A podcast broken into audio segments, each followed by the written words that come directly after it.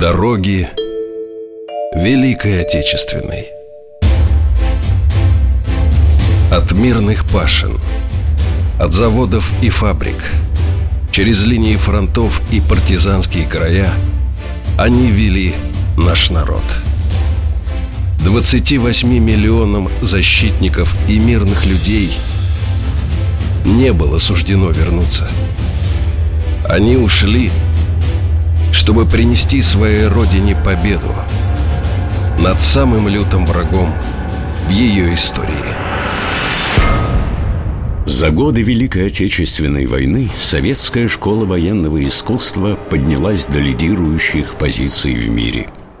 Высшее командование Красной Армии к 1944 году уверенно разрабатывало крупномасштабные операции групп фронтов, в которых участвовали миллионы солдат и десятки тысяч танков, самолетов и артиллерийских орудий.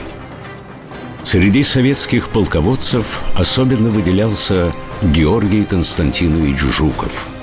Его военные таланты и воля сыграли решающую роль в самые ответственные эпизоды Великой Отечественной – в битве за Москву, в защите Ленинграда, в Сталинградской битве, во время невиданного в истории сражения на Курской дуге. Войска под его командованием взяли Берлин и поставили финальную точку в ходе войны. Парад Победы на Красной площади по поручению Сталина принимал маршал Советского Союза Георгий Константинович Жуков. Все для победы. Каждый четверг. Утром.